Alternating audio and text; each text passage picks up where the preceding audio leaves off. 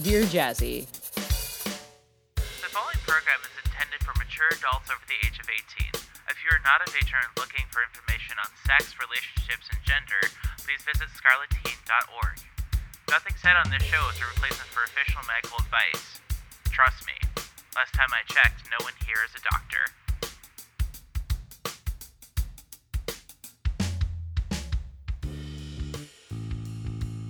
Shall I do the intro?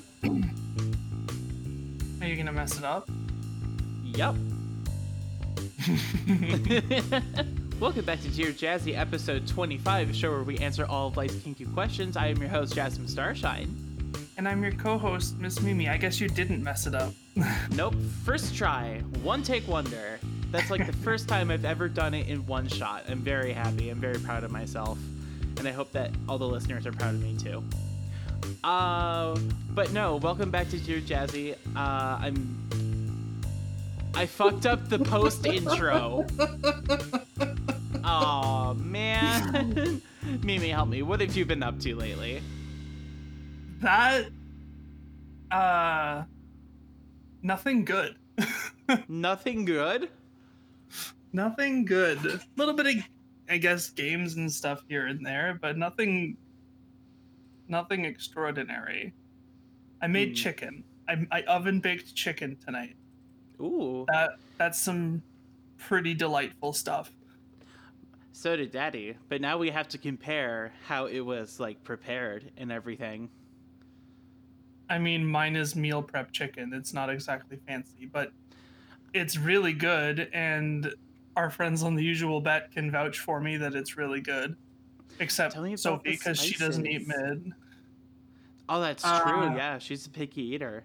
You know, it's funny that, you know, I made that for the whole house, and realistically, she made it because we made three large chicken breasts. I just showed her how to make them by prepping one. She did the other 2 Mhm. So Huh. The girl that doesn't eat kinda- meat prepped chicken for the house. What kind of spices and situations do you have going on in there? Uh, so this one is I do um, chopped garlic Ooh. with a little bit of very, very, very fine chopped onion.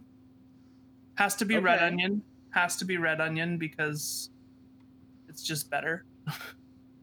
um, little bit of salt and pepper. Salt is kind of negligible. It's the I just put um, salt and pepper because I have them already like mixed for me. Mm-hmm. A little bit of paprika and a sprinkle of dillweed. Nice. I like it. You bake it and it comes out perfect every time. It's lit- you can't fu- you you can't fuck it up. You can't fuck it up. Oh, and you before you bake it, you spritz a little bit of uh, sesame oil on top. Ooh. Okay. Now it went up a notch. Yes, it's very good. Well, Daddy tonight, um, he said, "What do you want for dinner?" I said, "We haven't done chicken in a while." He said, "Okay. What do you want for a side?" I said, "I don't know, rice." This man, I sit down at the table from my nap. He pulls out these two immaculately prepared chicken breasts that were wrapped in bacon, and then he stuffed rice and spinach inside, and it was so good. I took a picture of it. It might go on Twitter later, but I just like sliced down the middle and it's like you can see all the layers. It was like it was almost like a burrito, but like in reverse cuz like the protein was on the outside and the carbs were on the inside. It was so good. Last time I cooked something like that, I made a um, herb encrusted asparagus and cream cheese filled chicken. Mmm. And then I made a wild mushroom risotto on the side. Very nice. Very nice. risottos are really easy. Like they're easy, but you can mess them up really easily. I was going to say Hell's Kitchen would like to would would uh, beg to differ. Okay, okay, but like for real, Hell's Kitchen is such a joke because I guarantee you every single person who has ever seen Hell's Kitchen or been on Hell's Kitchen has seen Hell's Kitchen before. And going into Hell's Kitchen, you should know You should there know. are literally three things that if you can't cook them, you're going to get fucked up. If you can't cook scallops, beef Wellington or risotto, he's gonna fuck you up. So For real. why do like, it- people go on this show not being 1000% sure that they can cook those three things? Well, you know, Daddy and I were talking about that because there are some people on Hell's Mm-hmm. Kitchen that are very clearly like planted for like ratings that are like like so bad it's like comical. And then they keep them around in the seasons forever because, you know, they're really entertaining to watch fuck up and everything. And it's just like oh my god. Because some of them can't do scallops by like the end of the season. And it's just like what are you doing? my favorite thing ever, actually, me and Daddy's favorite thing ever is, as we love Hell's Kitchen, but he, whenever Gordon gets mad and like slaps a fish or like a salmon, it just goes, and it just splatters all over the kitchen. We just go nuts. We're just like hooting and hollering and like screaming, like he slapped fish. It's like our favorite thing in the world. It does him no credit too. He's one of like he's such a sweet guy. Like I watched some of his personal um things that he does and like, Like he, with he his goes out of his yeah and he goes out of his way to he did a, a whole um program about like teaching easy quick and easy recipes to folks in prison yeah, yeah, I watched Like, that. He does such good stuff He's and a cool guy. putting him in that just super angry ridiculous role does him just no justice none It's true. but what are you gonna do What are you going to do? But yeah, so this is Dear Jazzy, the cooking show. you thought you came here to listen to us talk about sex and BDSM, but nope, we're talking about cooking. No. Uh, Miss Mimi, we have a Patreon. we do well you do your name's Yeah, on it. I mean, you're you're not wrong. Patreon.com slash Jasmine Starshine is how you can support the show. $15 gets you some custom porn of whatever you want within my boundaries. Sent to you and only you once a month. $10 gets you uh, just some general porn that I make on a monthly basis. $5 gets you a set of nudes of um, like nudes and nudes and pics that I take every month, and one dollar gets your name read on the show.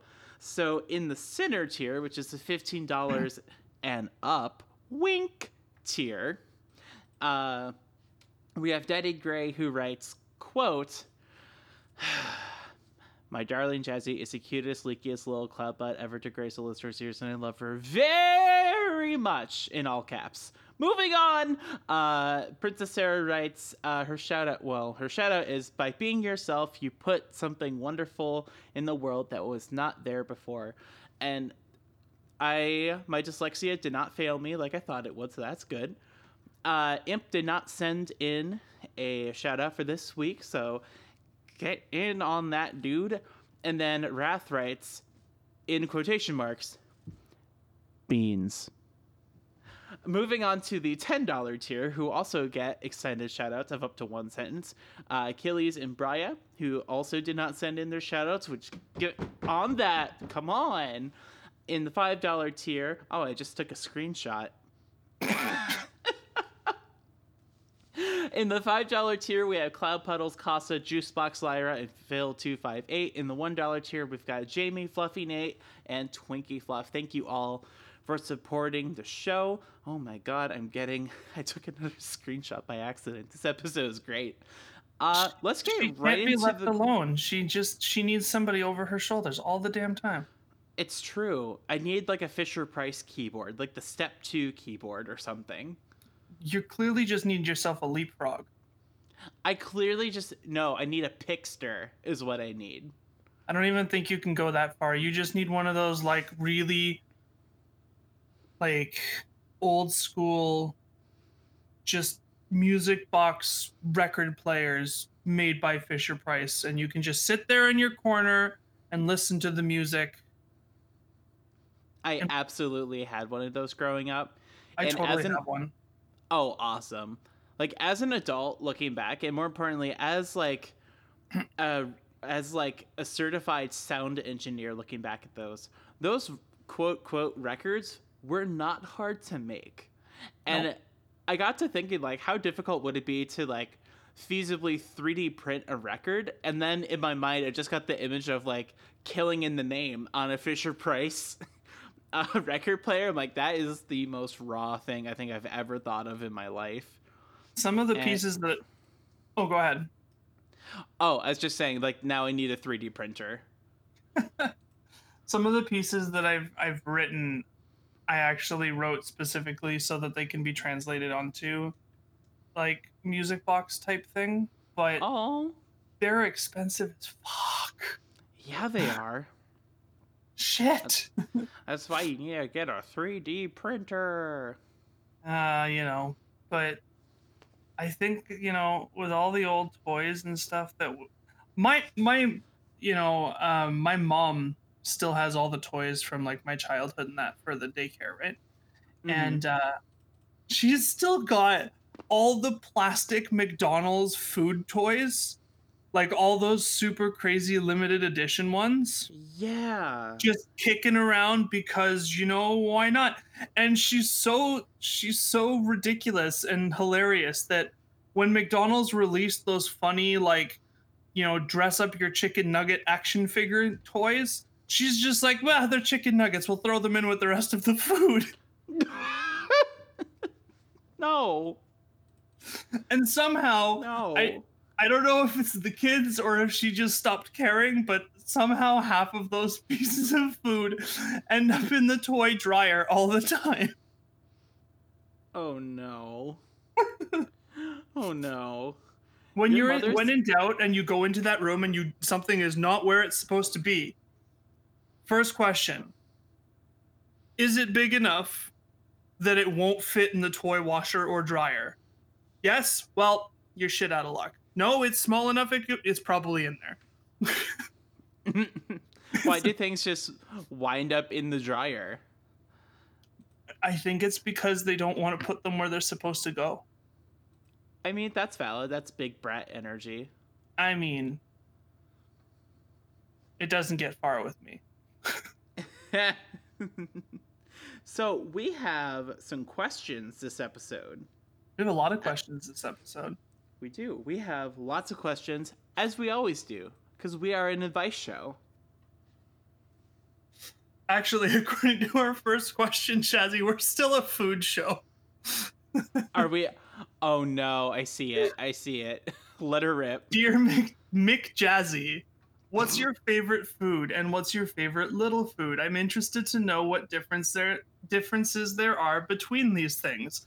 I'm Mick loving it. Lems, she her.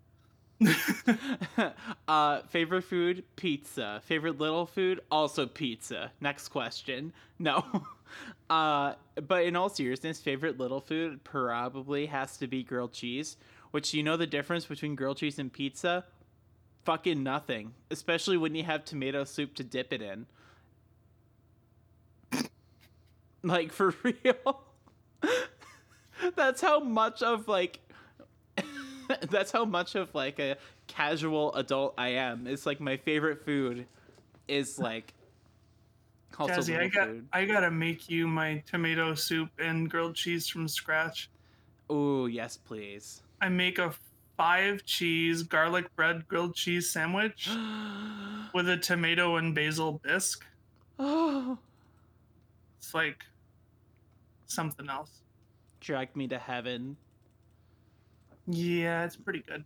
I don't. I. Mm, I don't think I can comment on favorite little food because, frankly, I. It, favorite little to food to make. I guess everything. I don't.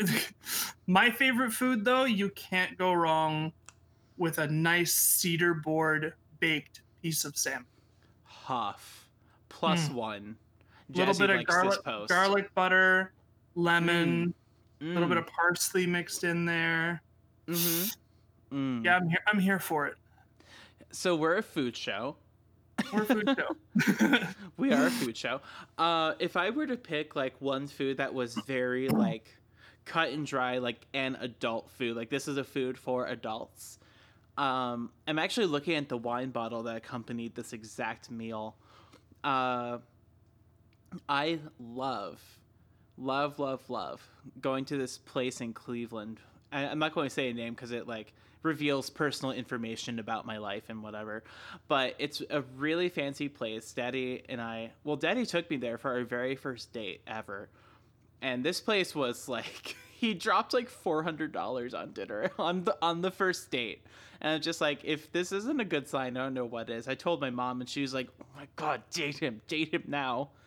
But um it was scallops for the appetizer, like big scallops, not like the tiny little ones from Red Lobster. No, like full size, like kitchen nightmares, Hell's Kitchen, like big old fucking scallops. So ocean scallops, okay. yes, not the tiny ones, big Those are, ones. those are bay scallops. Valid.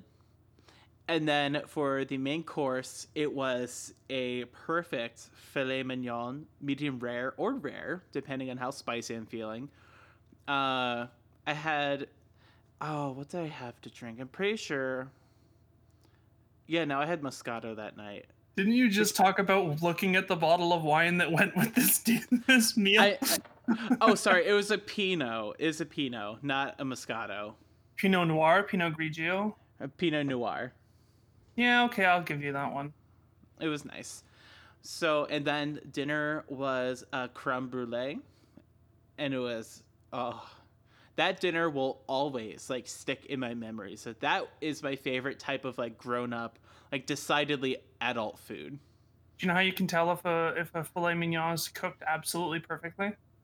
By uh, doing the thing where you like put your index finger to your thumb and then you feel like the muscle in between. I mean, yes, but like there's it's exclusive basically to filet mignon is when it's cookly, you can basically cut through it with a spoon. You know that's very true. That's very true. Uh, It's it's pretty magical. My bio parents are not a fan of medium rare or rare meat, so they would, you know, beg to disagree on that. And to that, I say they are very, very wrong. But yeah, no, that is the mark of a good steak, is if it just like falls up right apart. So, hopefully, no more f- Now- food questions. now that everybody's hungry, now that um, everyone's hungry, let's move let's move on to the next question. yes, please. Um, this is from Cloud Puddles. She, her. We love Cloud Puddles here. we do. Dear Jazzington Puppy Pants, the first of her name and protector of puddles. Well, I mean, at least you're not making puddles. Wow. Um, and Maple Mom of the North. I love how ma- what are Maple Mom Mhm. has like stuck. Yeah.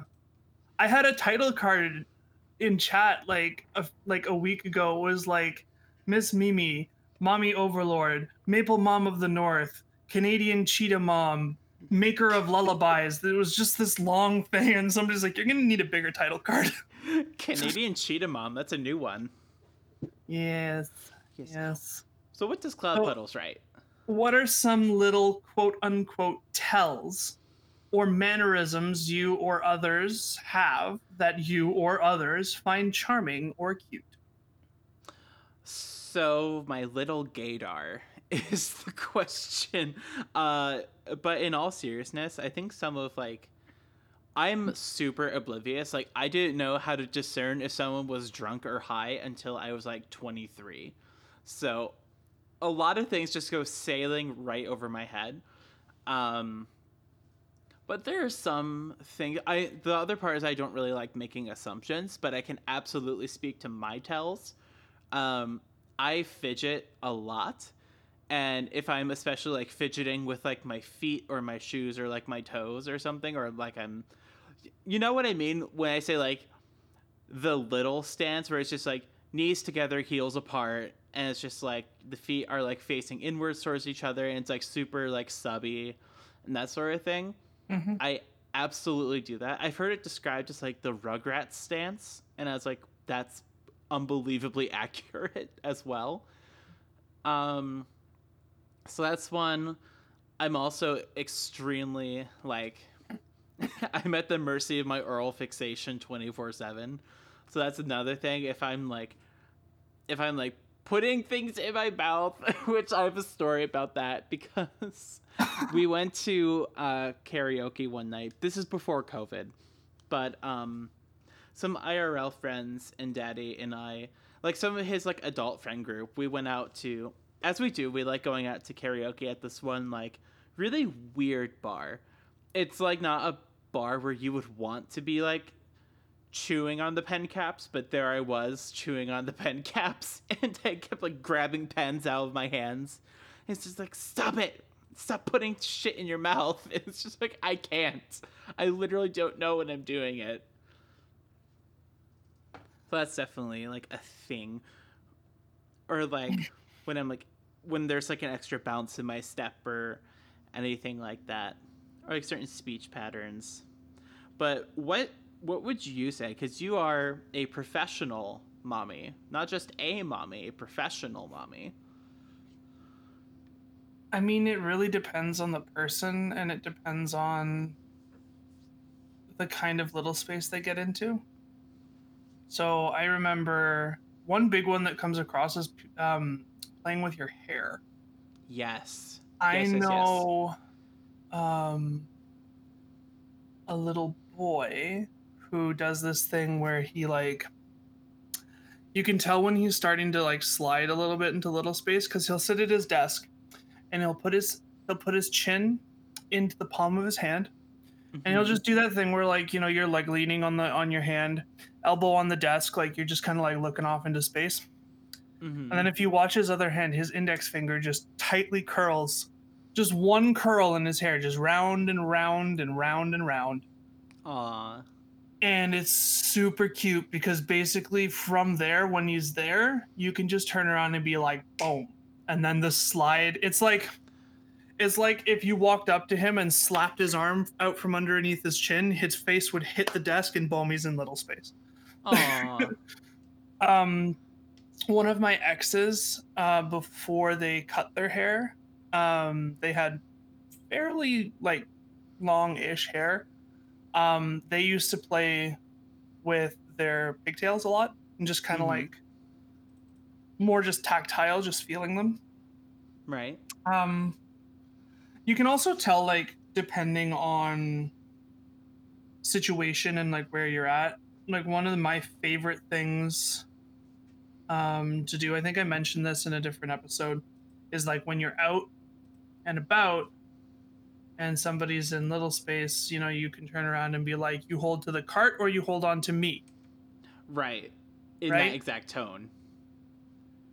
when they start doing that by themselves typically when they hold on to the like the hem of your jacket it's usually a pretty good indicator as well and the thing about tells is sometimes they work sometimes they don't it's not like we're playing poker when all of the tells are you know fairly Mhm. reliable but there's there's good litmus tests to test how potent the tell is and if it's if there's going to be some major shrinkage going on. Mm-hmm. So, I mean, yeah. And you know, I, oh man, I just lost it. I had it on the tip of my tongue, and it just like whoop. Oh no, I got it back. I got it back. um, another one for me is when, uh, because I'm usually you know holding Daddy's hand if we're walking around somewhere, as every little should. And one thing that he and I have noticed is that sometimes I'll hold on to just like one or two of his fingers, and that's like a dead giveaway, like for Yeah. both of us I and it's just that. it's just so cute because it's just like my hand is tiny and I can only wrap it around one of your fingers and it's so cute. You know, it's funny because you can actually you can take these tells and mannerisms and then use them for your benefit. Mhm. Eh, I say benefit, but like okay, it's definitely for my benefit if I'm like as much of a sadist as I claim to be. but like I have a friend who when she's like teetering on little space, she just kind of like not like chews or like pulls or tears or anything, but she just kind of like like holds her bottom lip between her teeth Aw. and she just kind of like like holds it, uses her muscles to like pull it and then let it go kind of thing, kind of like that rubber band effect. And so the way Mhm. you turn that around and use that to my advantage is you go up to her and you get you get right up at eye level. And then you gently put your yeah, you cup the bottom of her chin. And then you put your thumb right on the bottom of her lip. You look her straight in the eyes and you just go open. Melt. And then Gone. Oh my god, I got shivers. I, I got a little chill up my spine. it's so good. So Oh man. Oh, that's good. That's really good. all about that voice though. All about that voice, for real. That's good. I think I think that's about all I got though. I uh Yeah.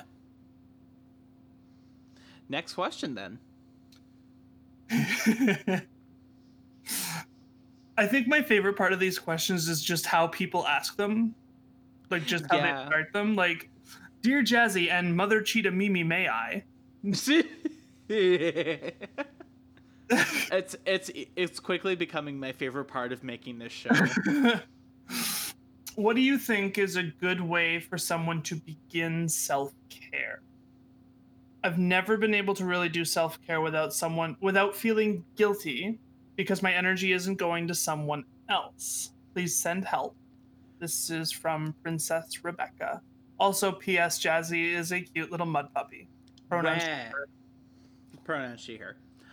Uh,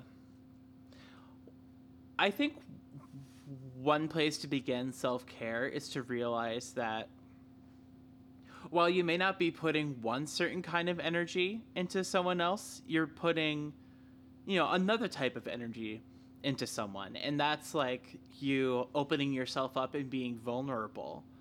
And if you don't, even if you don't realize it, that's still putting energy into someone else that probably like really appreciates it. There's like a very, very powerful, it's very powerful to feel completely vulnerable with someone else and it just creates this this feeling in the other person where it just helps you bond. I feel like i'm not being excruciatingly clear but it's just like so profound. See, and i think that's somewhere where you can begin self-care is realizing that you know you're not you know a pain or a bother and that even in like seeking care from someone else that someone else could be receiving energy from you that they really appreciate I think it's worth mentioning that, you know, I, I get it. And I feel a, a lot in the same vein that, you know, when you want to give your energy to other people, it's hard to give energy to yourself. And the thing that you got to remember, you can't pour from an empty cup.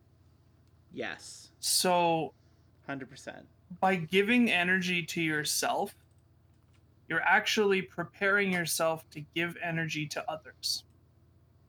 Because if you're set and okay, then you're that much more able to give your energy to others. And places to start, like self care is super, super personal.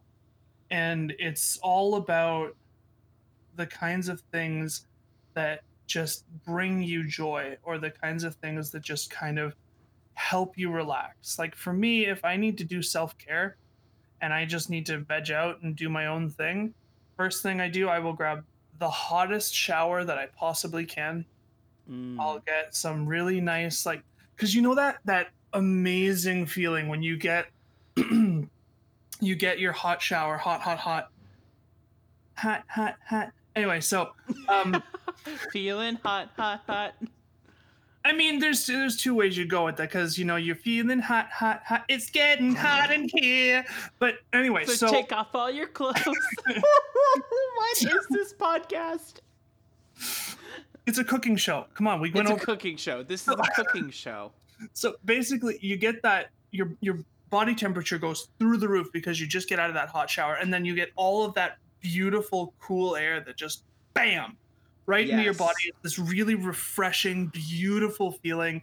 Get something light, something not not super thick, not super heavy, and just wear that. You know it's it's nice it's breezy it's cool. It doesn't clog down the temperature of your body.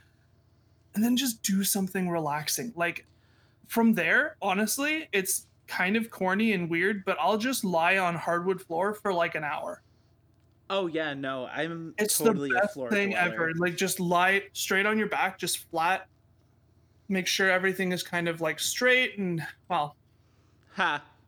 straight as you can in- I was going to say.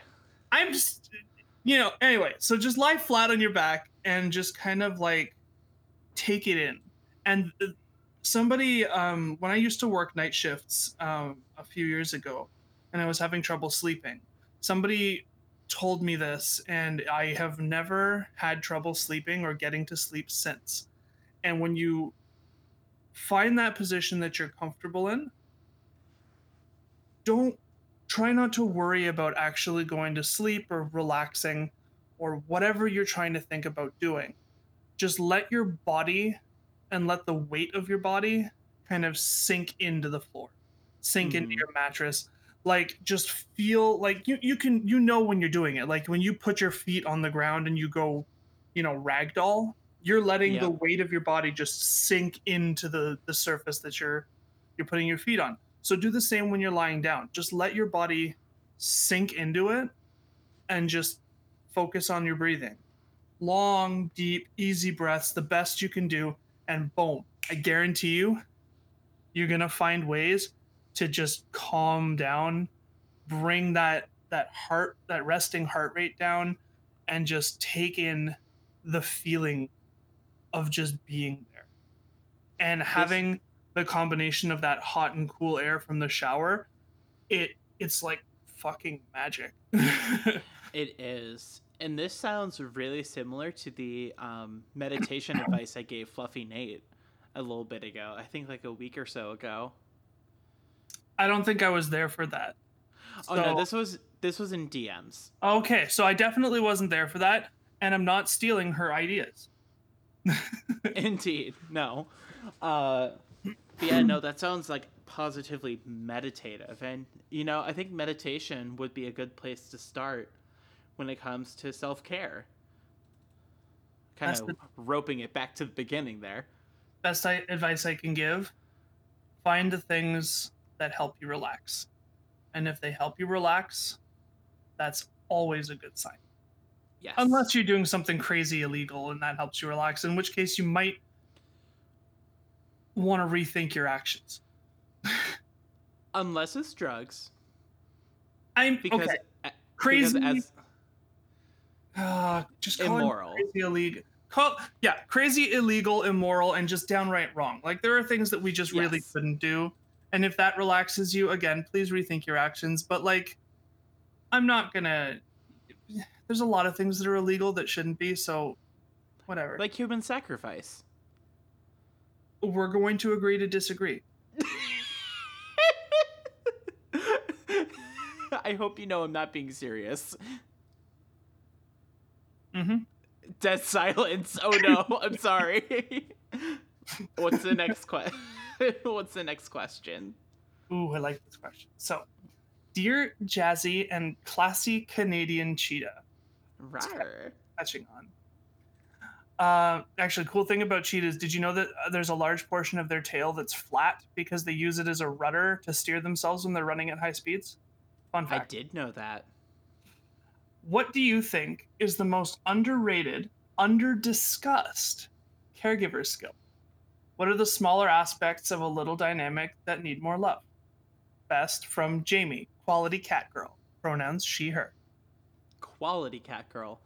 I think Quality the most, with a K. with a K. Quality cat girl. I think the most underrated and criminally under under discussed uh, caregiver skill is the ability to like read your little without having to like ask them how they're doing, but just like knowing. Like being able to read their body language, being able to read their like tonality, being able to just read them and know what they need. And that is such like such a thing. Like Daddy's really good at this. Uh, my Uncle Nif is really good at this.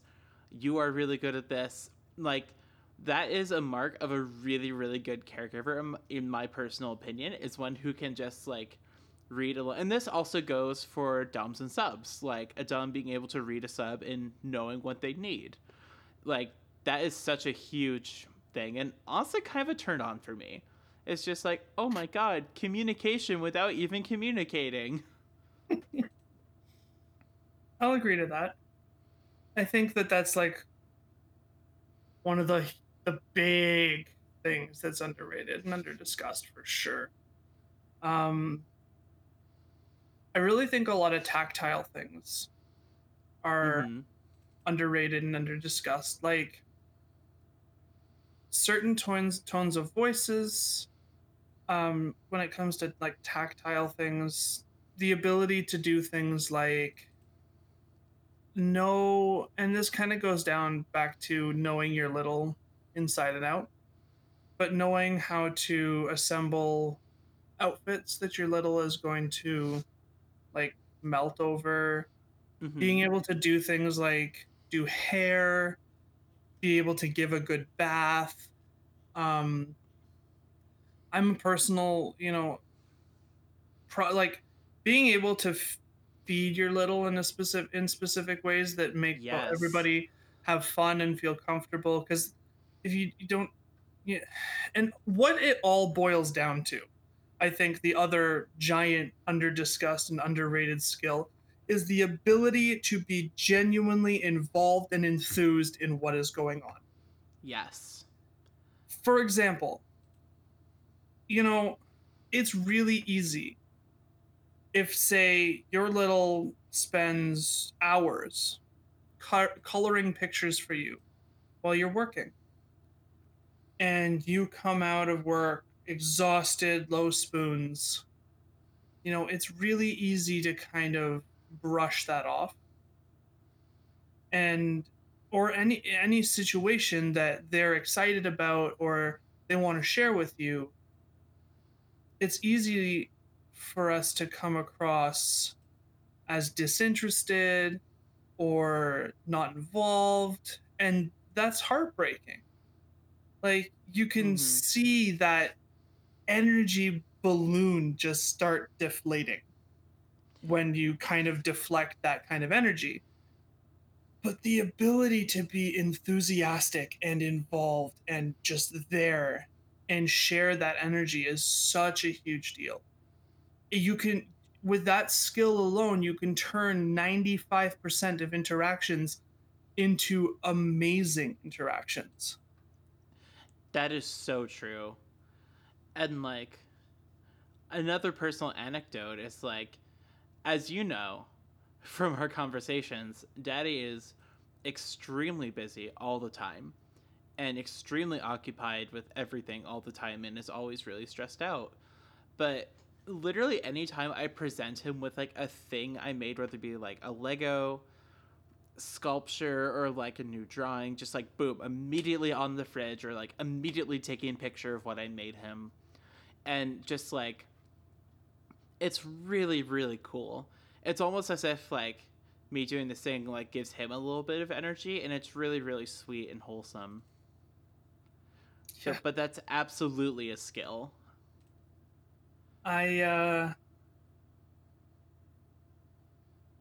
was talking to somebody very special to me, and we were talking Pokemon stuff.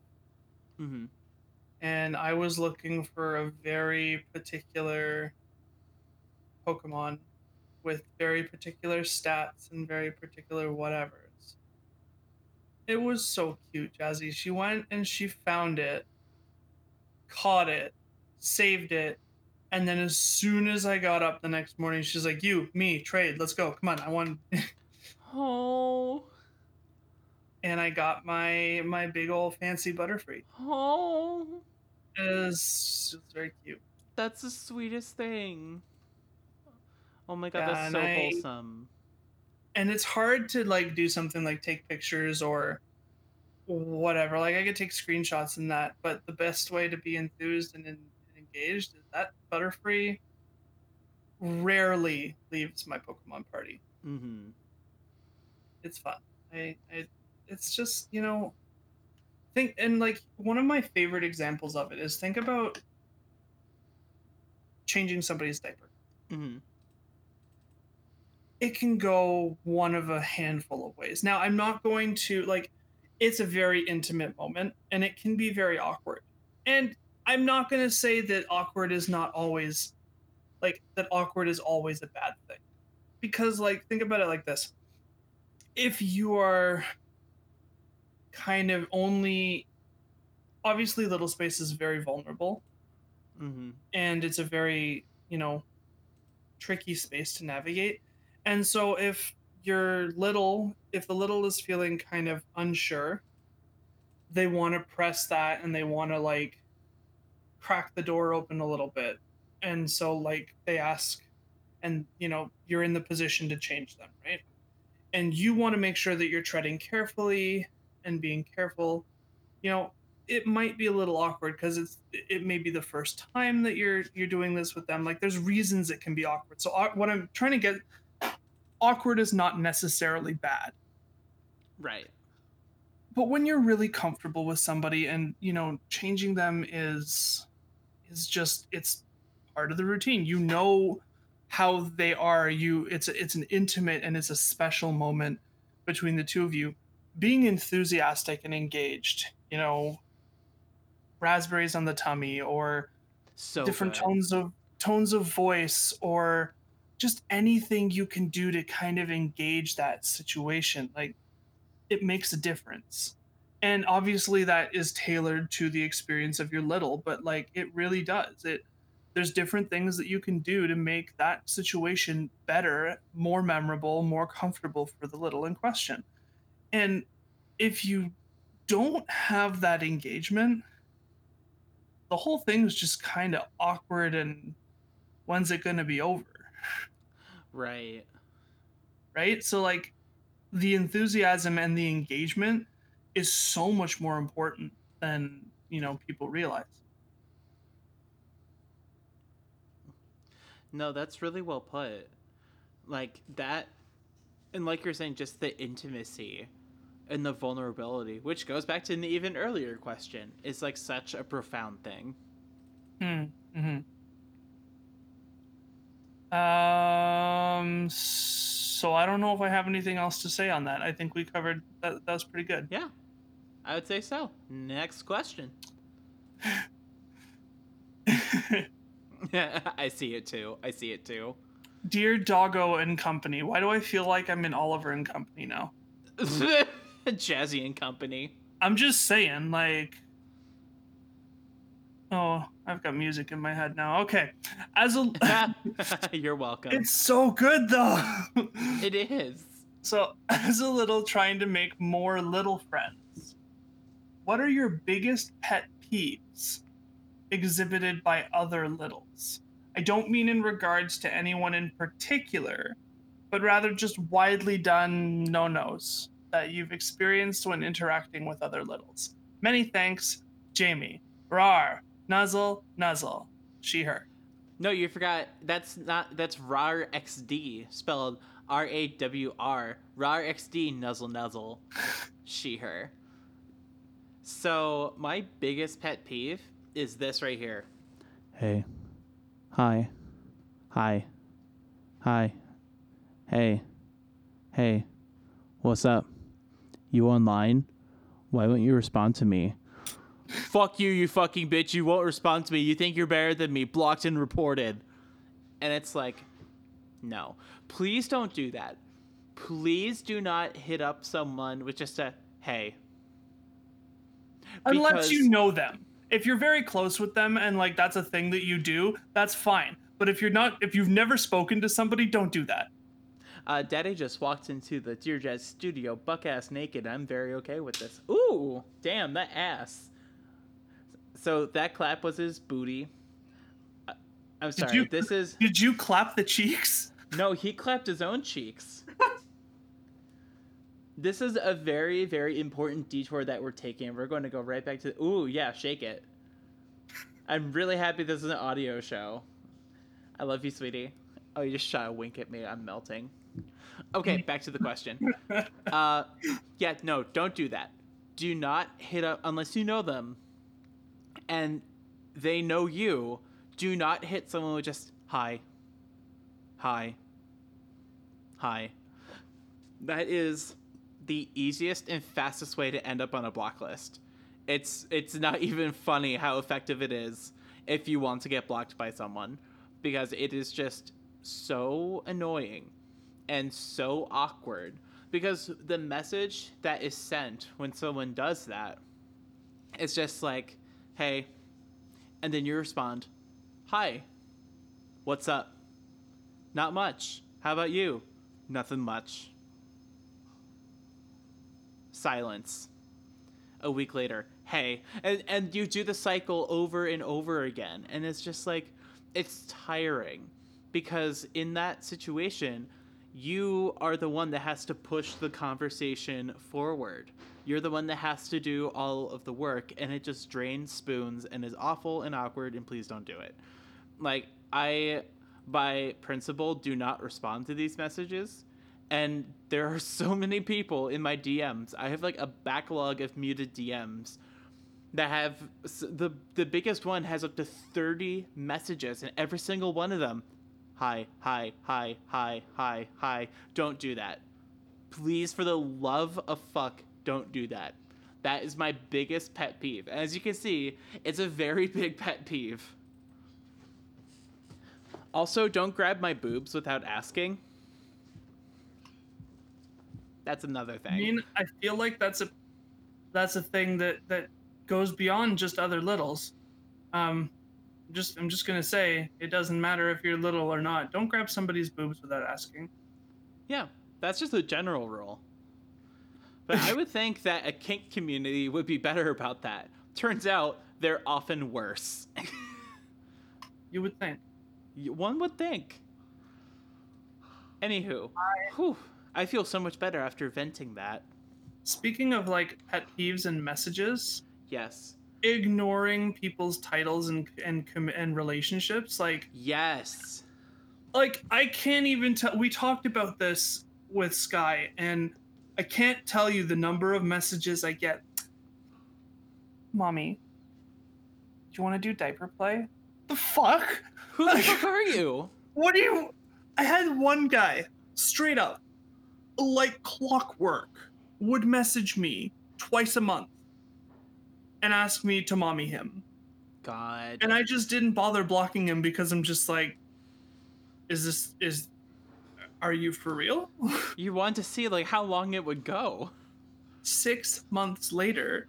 What? He's still going and I said, I don't have time for this shit. And just just block report, whatever. But like there's so many and like don't start your conversations off with kink for the love of fuck like unless you're in a specific scenario that there is kink going on like if you're just don't like if you're at a little party and you're both in little space and you're making a friend and you're talking about little stuff that you both enjoy fine cool you're in that you're in the headspace absolutely just don't be creepy about it. Like in that situation, oh, I'm sorry. Go ahead. The number of times that people reach out or start conversations, or and just lead with kink, or lead with like, no, diapers, huh? Sexy. Fuck off. No. I'm a human Fuck being, off. and like I'm not a fetish dispenser. If you want to get to know me, try getting to know me. There's a reason yes. why my profile is like seven novels long. For real, it's like, just oh god. I think I've I've already told the story on the podcast about the guy who I thought was cool, and I wanted to meet up with him at MFF, and, and he just talked about diapers the entire goddamn time, and it was really awkward. I I just. Uh...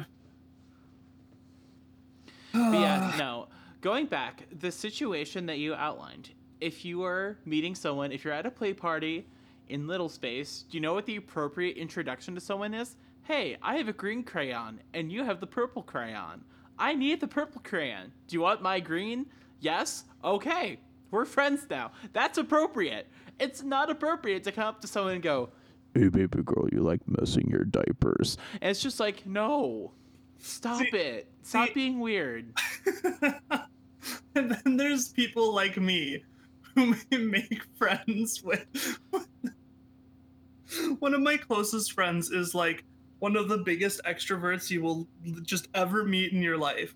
And you know, there's there's you know, just me sitting there minding my own business doing the thing. And she comes over, she sits down.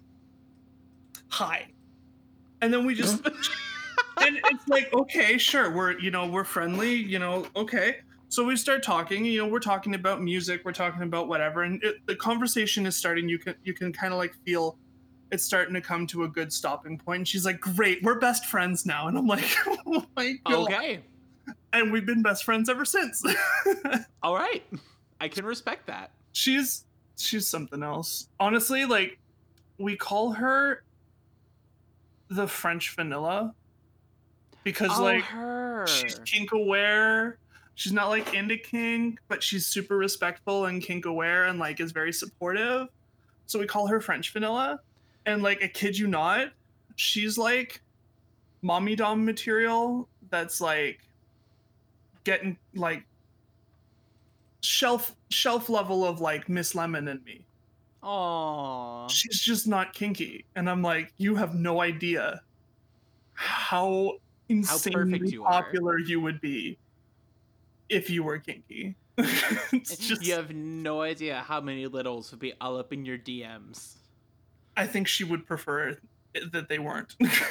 Uh, oh, She's I, I not- don't blame her. She's not subtle. she'll, she'll rip you a new asshole for saying how are you if you don't be respectful. Good. I love her. She's wonderful. And if you're listening, you rock. Aw. So- Does she listen to the show? I have two fr- friends that I consider French vanilla. One of them definitely does listen to the show, and I bet you she's probably listening to this episode, and sh- she's fantastic. And she's my work wife, so it's it's good. We oh, love that's her, right. You're telling me about work wife. and you know we love her. She's wonderful. Aw. And other other bestie, well, she's she's fantastic too. And she, she I don't know if she listens. I don't think she has. She's never around. She's so busy saving lives and shit. she's in med school. Ah, gotcha. But yeah, no, I'd say like seriously, just like you can't stress it enough if you're trying to make friends, especially little friends. Just be kind. Be Please. gentle and don't be a fucking creep. oh, Most importantly, please, please, for the love of God, do not try and pull caregiver attention from somebody. Yes. Oh my For the god. love of God, the number of times I have seen situations going on, and then just scores of littles that want to be involved. And it's like, I get that you want to be involved, and sometimes in certain situations it can be appropriate like if there's a story time or if there's something that you can have multiple people but for the love of christ if if something is going on that i'm going to be real using the excuse well i didn't know it was so personal is the biggest bullshit answer i've ever heard in my life Yeah. if something is going on and you're not sure if you shouldn't be inv- if you should be involved you you shouldn't, shouldn't be involved. Like, so for fuck's sake, read the room, please. it is a curated, intimate, and very, very closely bonded relationship style. Do not push yourself into somebody else's situation, please. Fuck. Did I tell you about the time when I was at um, the local dungeon? Shout out uh, Cleveland's Academy of Fetish Arts. Wink. Um, I was at the local dungeon over in like de- I think this was in like December or something. We were having like a Christmas meetup because we're a family there at that dungeon. Cute. Uh, da- Daddy wasn't there with me, but uh, someone was there babysitting me. Deadass asked me asked my babysitter like three times if he could change him. And all three times he's like, no. Second time, I already said no thank you. Third time, actually got like mad, like, hey, you need to stop asking me. Consent was not given. And, and it was just so frustrating because it's like, can you not see I'm trying to color some shit and show my babysitter? Like, please, fuck off. You know, there was uh uh I used to be a community leader in one of the um uh former ABDL communities that I was a part of. Mm-hmm. And because we had like a bunch of people with public jobs and stuff, we did like we we vetted people before we let them go to our munch That's good. because you know typically munches are fairly public and you don't need like a heavy vetting to go to a munch Right. but certain situations certain precautions need to be taken i'm i'm sorry but like i'm not risking people who have been in this community for 10 years whatever getting fired or getting in trouble because you couldn't keep your mouth shut Yes. so i i did a lot of vetting and there was this one person oh my lord i still have the dms and it's just spicy Spice. so it was the one month that i just wasn't able to make the play party and so generally our rule was you get vetted then you have to attend a munch then you can attend a play party. Sure. i don't know why the exception was made. I, I and frankly i don't care. For whatever reason the exception was made. And this person went straight from i guess straight from vetting. I didn't vet this person. The, one of the other leaders did which again i trust their judgment but went straight to a play party and i'm like okay uh i wasn't there but i've never had so many fucking complaints and it got to the point where the community leader that was hosting the play party asked me to take care of it because they didn't know what to do Wow. so I go and handle it. And I tell them, I'm like, listen, you know what? Based on all the complaints I got, your your ass is on probation. You're only going to munches. And then if you can prove to me that you can, you know, go to a munch and not have this many people complaining about you, we'll talk about you going to a play party again. And the excuses come out, and he's like, in all of this, I told him once, I'm like, here's how this is gonna go.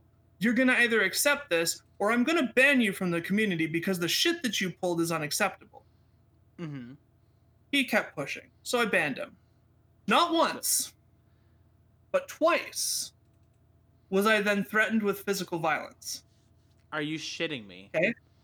Oh, it gets better. It gets better. Ugh.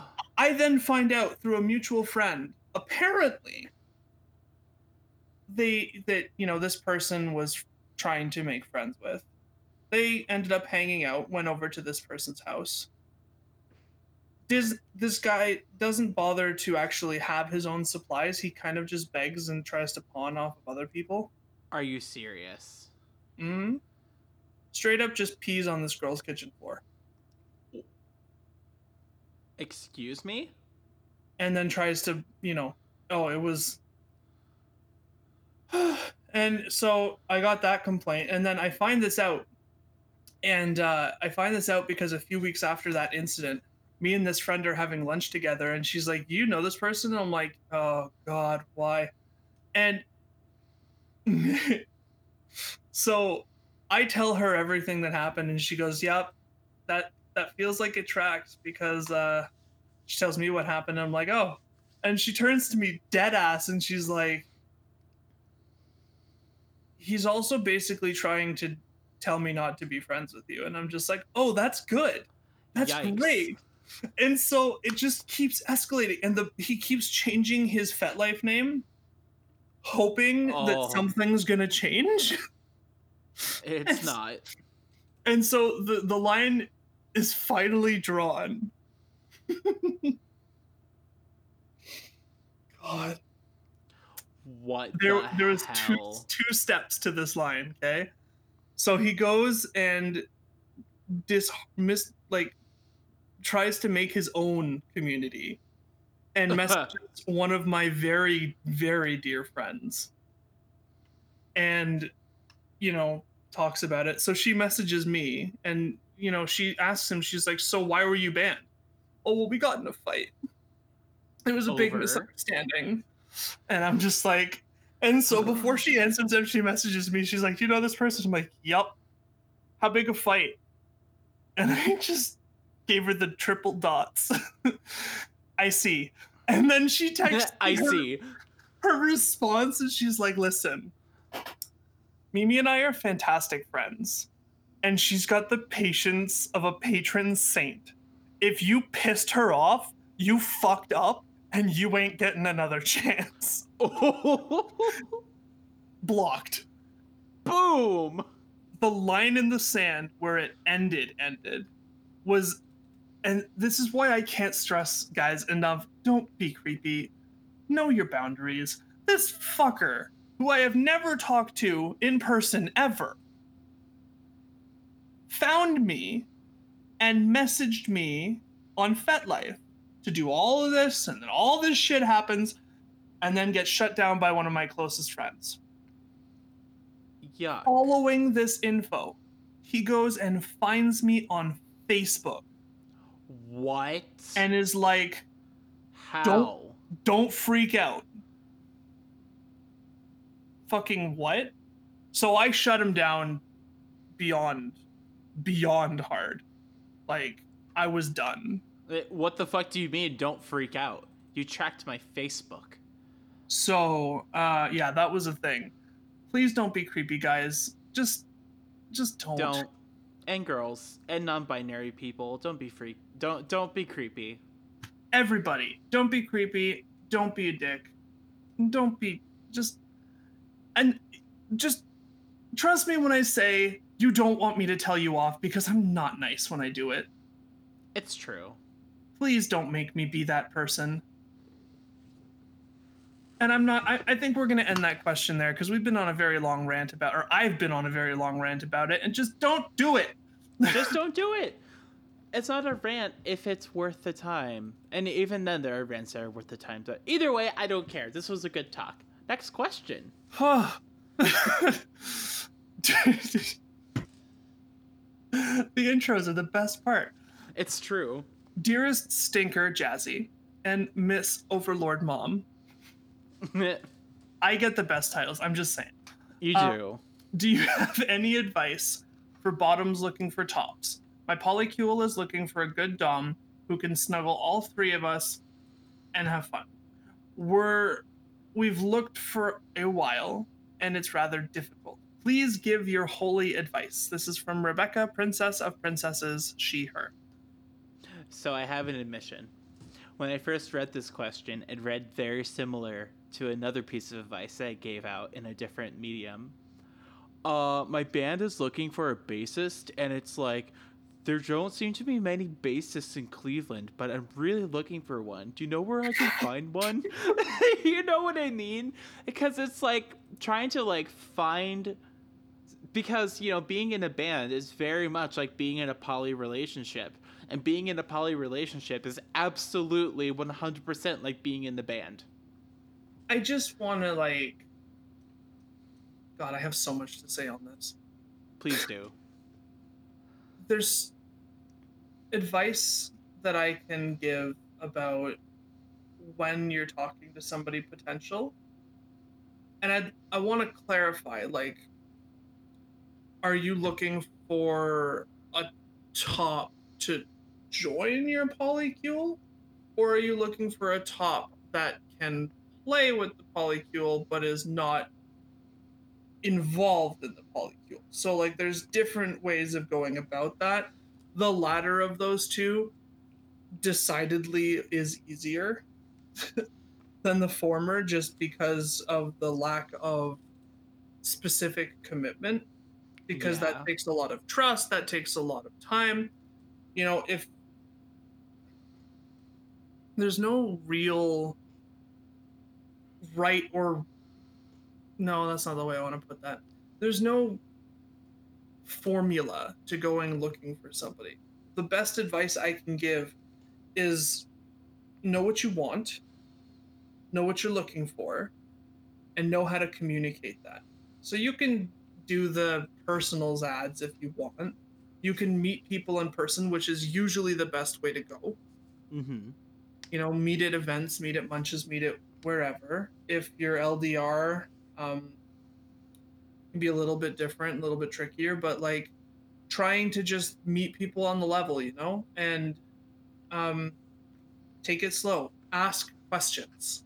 Ask always questions. for the just always ask questions because like questions like you know you can ask questions about uh, all kinds of stuff, but the things that are like the big ticket questions and the things that are good questions to ask that if you get certain kinds of answers, big red flags, you can you can and I know that these kinds of questions put some people off because you're like, I don't want to ask that. That feels awkward.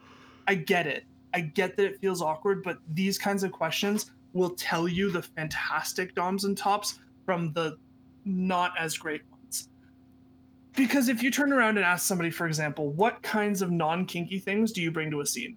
You want to hear things like safety scissors, first aid kit, water, snacks, all that good shit for aftercare, for safety, all of that stuff. Those are important.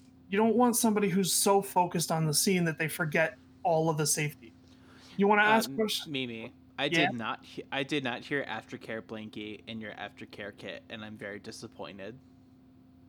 This is called an, an, an annotated list, including an aftercare blanket for Jazzy's purposes, because she wants it there. yes. Asking questions like, don't be afraid to ask, uh, you know, a prospective top or dom about their previous sub. You can always tell problems are ahead if they refuse to talk about their previous sub and don't give you like legit reasons. Like right. My if you if they came my previous sub is military and her information is very private, I can't really talk about her. Okay, I'll accept that. But if they just straight up refuse to talk about them or only talk negative things, it kind of makes me wonder what's going on. Asking a question like why did you and your previous partner split? Like if they were if there was a dynamic going on, what like what happened? Mm. these are kinds of questions you know that make a difference because they tell you about how they respond to tough questions and if they can't give you legitimate or at least you know sensible answers those are some red flags that you got to be aware of because like that's you know you're it as far as a polycule goes you're not just talking your safety you're talking the safety of everybody else involved Right. so knowing the right questions to ask is a huge deal. And I mean, some questions are kind of awkward. I'm not going to lie to you. Like asking somebody, you know, tell me about your experience as a dom. Like, did you, where did you learn? What have you, Who taught you? you know, do you have a mentor? Like all of this kind of stuff. While it feels very probing and potentially a lot of information to ask from somebody, you got to remember too, if they're not willing to give you this information, it feels like they're kind of right. Like if someone complains, like they, f- I oh, I feel like I'm being interrogated. That's a red flag. That's a huge red flag because the interview process is so important, especially in the BDSM world. Yeah. you know, it's it, it feels very high protocol, sure, but it is all about your safety. It's high I- protocol for a reason. Exactly. And I feel like in a lot of uh, dynamics that are not inherently high protocol, this stuff gets forgotten more often than it should. Right. And I'm, I'm telling you, just from seeing what I've seen from a few different communities, ask questions. and if you're not sure, bring somebody you trust to sit in with you while you ask those questions. Sa- having a second pair of ears helps more than you can imagine. hundred percent. particularly someone who's also in the community and knows what to look out for and can help you out. Check who they know. Check who is on their FetLife friends list. Check if they have a FetLife. There's a person that like that I was vetting or helping somebody vet not long ago who openly said that yeah, I go to this dungeon that you frequent all the time and I'm like, "Really?" No, you don't.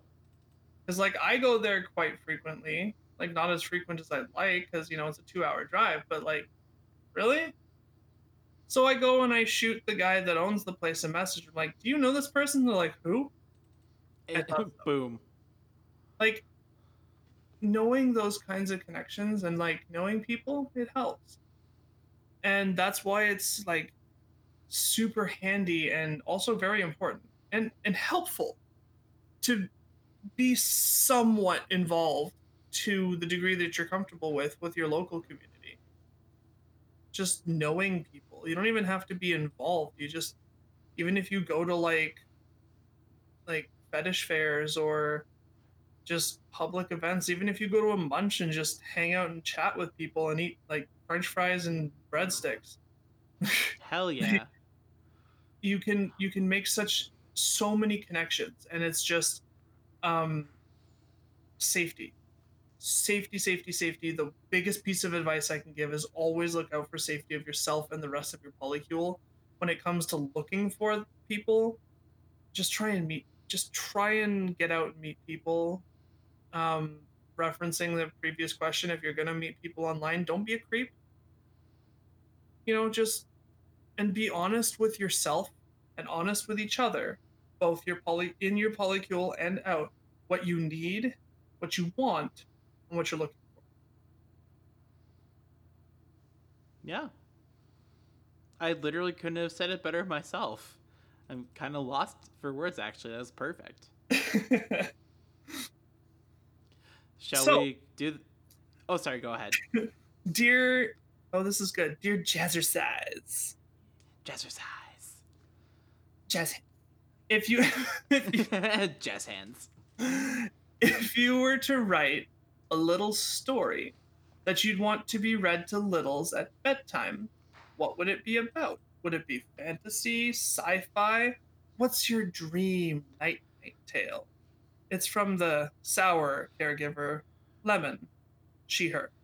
Now, is she sour like a lemon cough drop, or is she sour like suck on a lemon and pucker? I would say sour like the like the pink lemonade you get at a local Chinese restaurant. Ooh, That shit's delicious. ooh, yeah, okay. And you know ex- yeah, you know exactly what I'm talking about. Oh yeah, yep. That that hits my trans girl taste buds and just mmm hits different ever since E. I've had way too many sour things. Like I've stripped so many layers of like taste buds off my tongue. It's Um, probably like why you can eat gross adult food like asparagus and I straight up have chemical burns on my tongue. Like one time, they're healed and everything's fine, but like I straight up chemical burned my tongue with warheads once. Oh, I like that's a thing they can do. If you eat too many of them too quickly, they sure can. So my dream night night tale. Don't worry, Jazzy, Um, I'll prank you with them later. No, don't. uh, well, as some people know, I don't talk about a lot, but I am a writer on the site. In addition to all the other things that I do, I'm also a writer. Uh, and I'm working on one that's like a slice of life, and then another one that is a sci-fi story, which I gave you the setting in the first chapter of, and Mimi, you you said you really like it, and eventually want to, di- excuse me, dig my heels in and write some more of it. We're writing but- good, y'all. Oh my god, really thank, good. thank you. But so you know that's what I really like. Fantasy is really hard for me simply because like all of my fantasy storytelling gets funneled into Dungeons and Dragons and doesn't really escape the Forgotten Realms a lot of the time, as it were.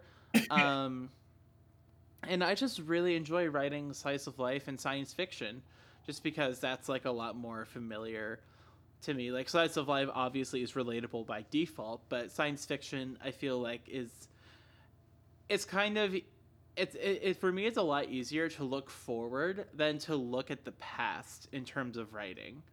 Like the limits are so like unbound whereas like if you're writing a story in like say the 1940s, you have a very strict like the technology looks like this, infrastructure looks like this, the world looks like this, unless you reimagine it, but it's still within certain confines. So that's generally what I like to write. Um, I the stuff that I have written is like CGL content, so I would say it is appropriate to read to littles before bedtime. Uh, maybe I don't know. Uh, I love reading ABDL fan fiction as I'm falling asleep. Uh, so and s- some of it is like super. I love like hurt comfort and like angst and like smushy, feelsy fluff. That's my favorite thing to read. So you better believe that's what I incorporate into my writing and what I like to read before bed. Um. So yeah, that's a thing. Um, but when it comes to like my dream night night tale, I really really enjoy. I love being read to. Um. Pretty much Yeah. anything, as long as it's like fiction or YA fiction, I'm there. Uh, one night, Daddy read me the Communist Manifesto, and I slept really well that night. It was great. If you pick your stories right, you can melt her into like beyond a puddle. It's. How do you know that? I did that. Where? Oh my god, rude. That storybook is super short and super powerful all in the same time. Oh my god. Anyways, that is my take. Next question. I don't know. Maybe next time I'll bring it on the show and I'll just have to read it for everybody. They Mm. can, they can get a listen, get to hear what that all sounds like, and then Oh everybody else can melt with you. Oh my god. We'll have to do Uh, that last because obviously you won't be able to respond. mm, I won't be able to stop the recording. oh yeah. Yeah. You'll have to teach me how to make that work or something. I don't know. Wait, no, I can't do that from my side. Hmm. We'll figure We'll it have out. we'll have Gray guest on the show, and oh then god. it'll be great. Don't worry. We'll, we'll we're gonna come back to this. It's going in like the parking lot. We're gonna sh- we're gonna shop this for a bit. Um, I need so, aftercare. so we are we're starting to butt up on time. So why don't we do slug bugs question and then we can do uh Well, yeah, do you want to just do slug bugs question? Yeah. Cool. Dear Jazzy, I want to tell one of my partners about a kink I have. In the past, I've joked about it and they did not react well, joking back that they wouldn't want to talk to me anymore. Both really like each other and I don't want to hide who I am from them. How should I go about bringing this up in a healthy and safe way? Love. Well, girl. Pronouns she, her.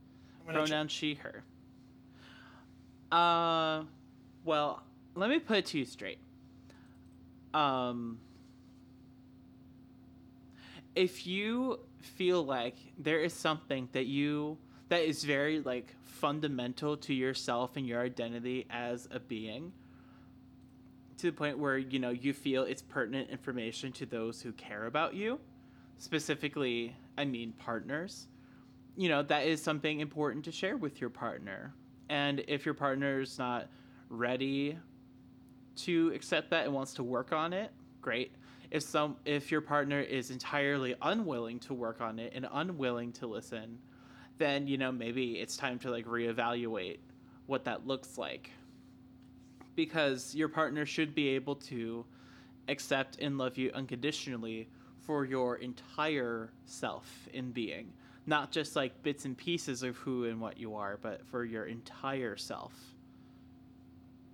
And you know, some things take more time than others. Like, I know that you're not in ABDL, but uh, just imagining if I, you know, had a different partner and I had to do the coming out process of ABDL again, which is awful.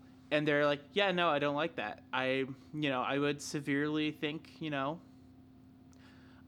maybe this isn't the relationship for me because I don't want to mute this very huge like cornerstone of my life. That's not something I'm willing to that's not something I'm willing to give up for a relationship. And because, you know, at the end of the day, you will always be your number one priority.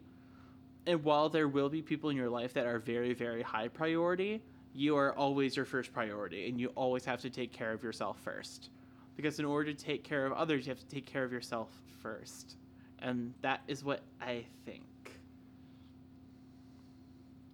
I agree with what you're saying.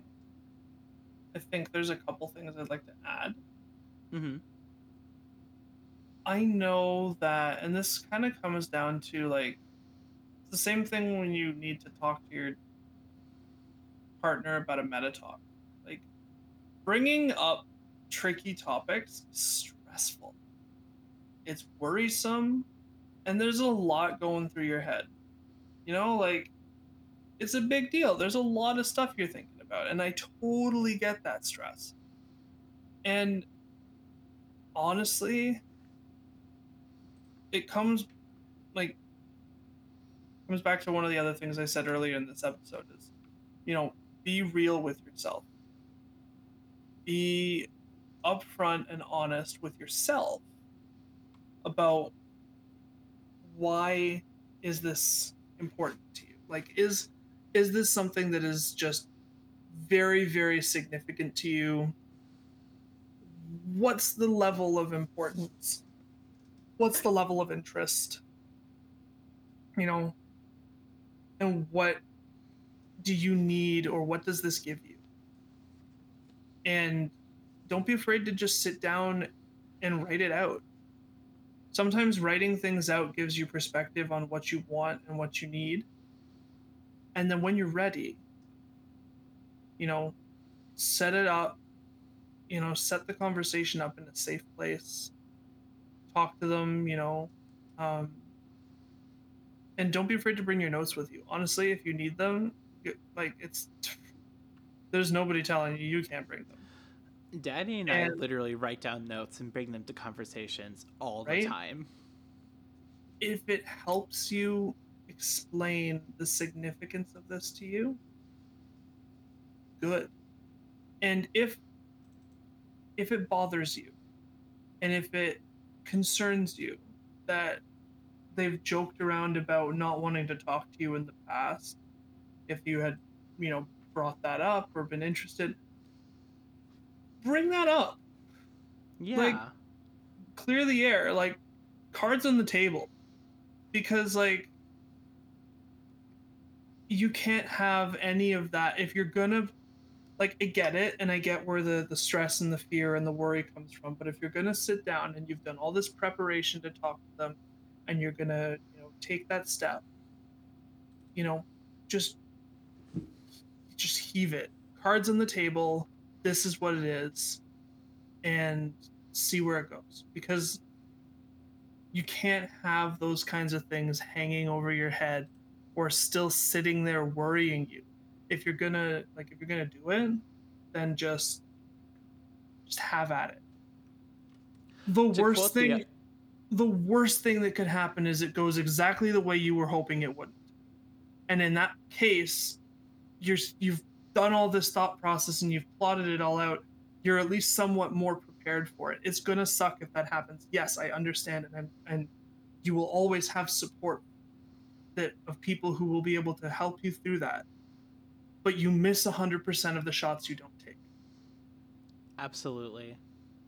and you know if you ever need people to bounce ideas off of or just soundboard i know i can speak for myself. I i, I probably speak for jazzy. I don't want to speak for her without her consent. Can i speak for you jazzy? Do i have your When consent? Jazzy is, when Jazzy is online, you can talk to her. there you go When okay Jazzy so is- jazzy has spoken.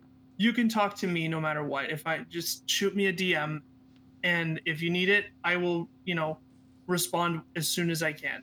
And you know if you just need somebody to soundboard we're here. And the entire server is here too. I'm not speaking for more than one person. Don't I'm si- don't do that. Don't speak for other people. I'm just saying you can just throw it into the ether of the server, and if someone doesn't want to respond to it, they won't. And if There someone is- does want does want to respond to it, they will. it's a tough it's a tough thing to talk to people when you're nervous about the outcome. It is. But- I guarantee you you're gonna miss every shot you don't take. And it's up to you to decide if that shot is worth taking. And like Mipu was saying, at the end of the day, the worst thing that can happen is you dodge a bullet with a partner that wouldn't be cool with your kink. And like the thing to remember too is even if like there's different levels of of being okay with things too. Like I have friends that are beautifully healthy relationships. And they one of them has kinks that the other person is just not into. But the that doesn't cause dissonance.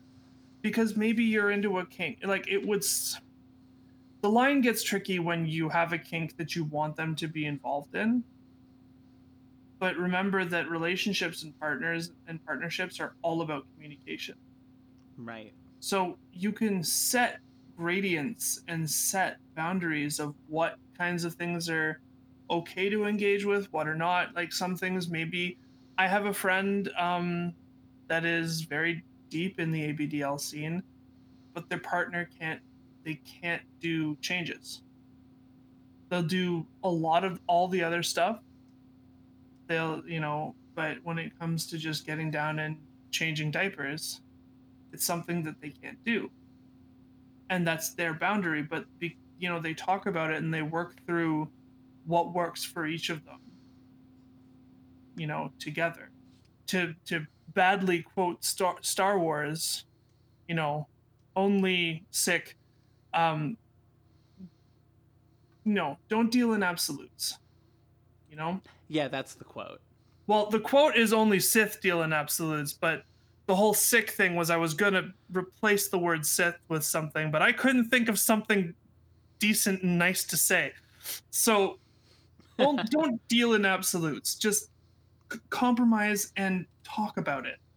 And Right. it I, I I can pretty much say that like more times than not, it's not gonna go the way you're afraid.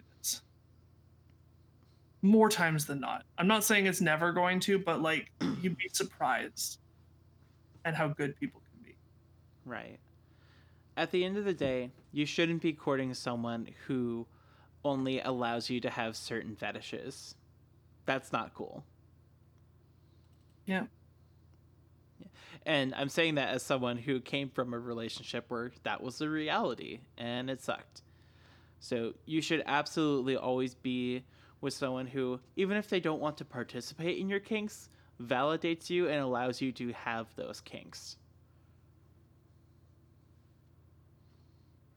So yeah. Was there anything else we wanted to tack on to that one? No, I think I I I I nope. Cool. I appreciated your Star Wars reference, by the way. It was a bad reference, but you know. Oh, I had- hush. Oh, I had somebody tell me the coolest theory about Star Wars, and I'm all I'm so here for it.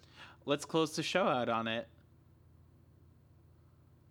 If you look at there's two things going on in the prequel trilogy, one, two, and three. Mm-hmm. The big one is that it's like it's all about Anakin's downfall, right? Right. But think about this. He is constantly looking for approval from Obi-Wan. Right. And the second he starts getting it, Obi-Wan fucks off to Utapau to go and fight Grievous. Right. And if he had been able, because Obi Wan started with, you know, staunchly believing, you know, this kid shouldn't be trained.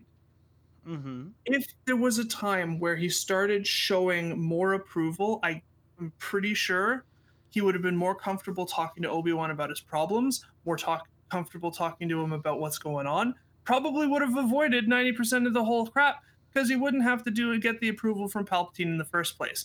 That said, Right.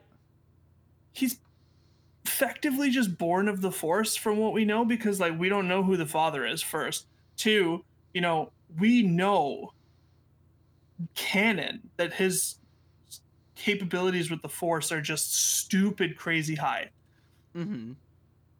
it is inherently possible that his abilities are so powerful that he doesn't realize when he's using the force at times Okay. Think about it. He goes, he meets Padme first time. You can tell that she's pretty much got his number as this annoying little kid. Sure. He spends all of his childhood and early adolescence thinking about this one girl. She hasn't given a second thought to this kid yeah. based on how they interact the second that they meet up again.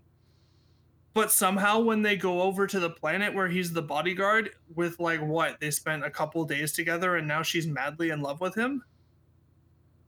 Like, what if he's so focused on her that he's using the force to influence her without realizing it?